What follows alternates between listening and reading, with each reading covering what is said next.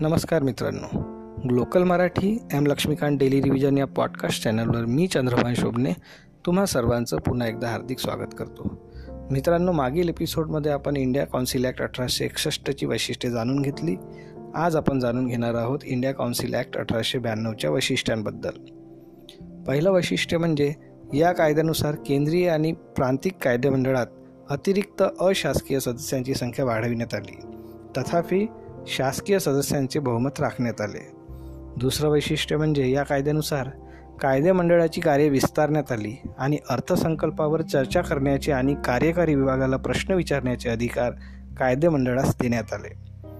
तिसरं वैशिष्ट्य या कायद्यामध्ये प्रांतिक कायदेमंडळाच्या शिफारशीनुसार आणि बेंगाल चेंबर ऑफ कॉमर्सच्या शिफारशीनुसार व्हॉइसरायने केंद्रीय कायदेमंडळात आणि जिल्हा मंडळे नगरपालिका विद्यापीठे व्यापारी संस्था जमीनदार आणि व्यापारी संघटना यांच्या शिफारशीनुसार गव्हर्नरने प्र प्रांतिक कायदेमंडळात काही अशासकीय सदस्य नाम निर्देशित करण्याची तरतूद होती. केंद्रीय आणि प्रांतिक विधिमंडळात निवडणुकीच्या मार्गाने काही अशासकीय पदे भरण्याकरिता मर्यादित व अप्रत्यक्ष तरतूद या कायद्यात होती.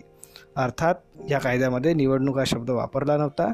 काही संस्थांच्या शिफारशीनुसार सदस्य नाम निर्देशित करणे अशी ही प्रक्रिया होती.